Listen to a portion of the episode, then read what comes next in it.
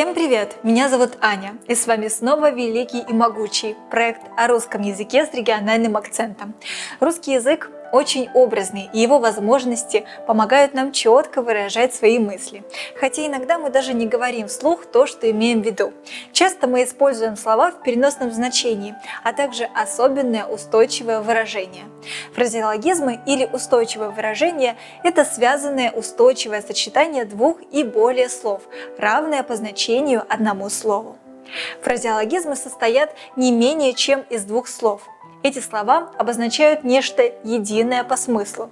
При этом значение фразеологизма может быть вообще не связано со значением слов, которые входят в его состав. Например, «душа не лежит», «не хочется», «неинтересно», «душа в душу», дружно, мирно. Душа ушла в пятки. Стало очень страшно. Давайте запомним основные признаки фразеологизмов. Фразеологизмы состоят из двух и более слов. У фразеологизмов устойчивый, то есть один и тот же состав и неизменный порядок слов. Фразеологизмы обладают воспроизводимостью, повторяются в похожих языковых ситуациях.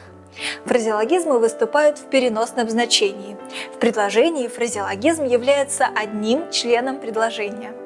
Фразеологизмы – это результат длительного развития языка, в котором все это время отражалась реальная жизнь носителей языка, полученный исторический опыт. Давайте попробуем найти фразеологизмы в этом небольшом отрывке. Мой самый близкий друг Шурик любил, оказывается, считать ворон, пить баклуши и гонять лодыря.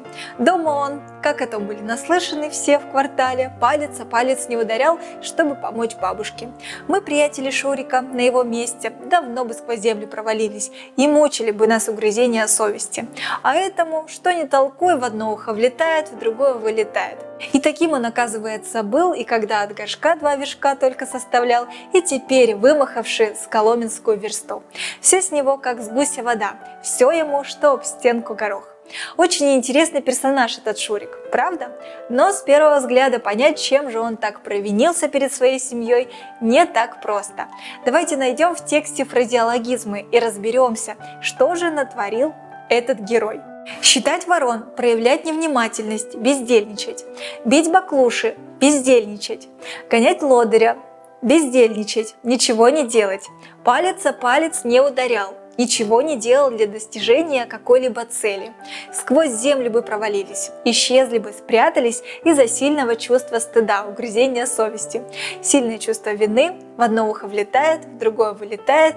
Это когда человек несерьезно относится к услышанному, быстро забывает то, что ему сказали.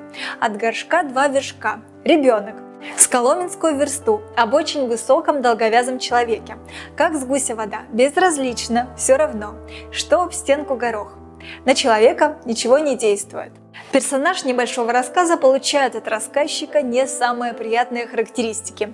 Кстати, среди фразеологизмов, которые мы нашли в тексте, есть устойчивое выражение, которые сложились исторически. Это, к примеру, «бить баклуши» – значение «бездельничать». По одной из версий, это выражение связано с изготовлением деревянной посуды. Чтобы вырезать ложку, надо было отколоть от бревна чурку, баклушу. Заготовлять баклуши поручалось подмастерьям. Это было легкое дело, которое не требовало особых умений. Готовить такие чурки и называлось баклуши бить. Со временем выражение получило новый смысл и распространилось среди носителей языка. Некоторые исследователи относят к фразеологическим выражениям и пословицы. Пословица – это краткое народное изречение с назидательным смыслом. Признаки пословиц – краткость, простота языка по форме представляют собой законченное предложение. Иносказательность. Вот примеры народной мудрости из Шабалинского и Яранского районов Кировской области. Их удалось собрать местным краеведам. От чего кот гладок? Поел, да и набок. Не тот счастлив, у кого много, а тот, кому достаточно. Не от дождей урожай, а от поту.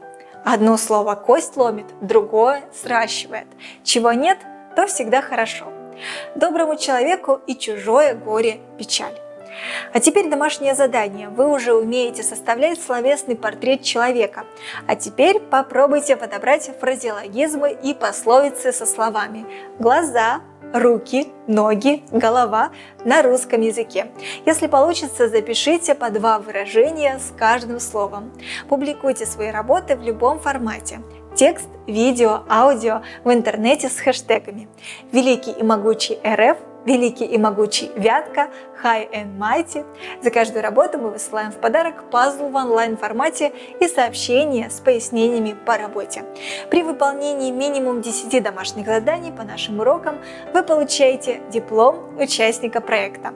На сегодня все. До новых встреч. Любите и изучайте русский язык.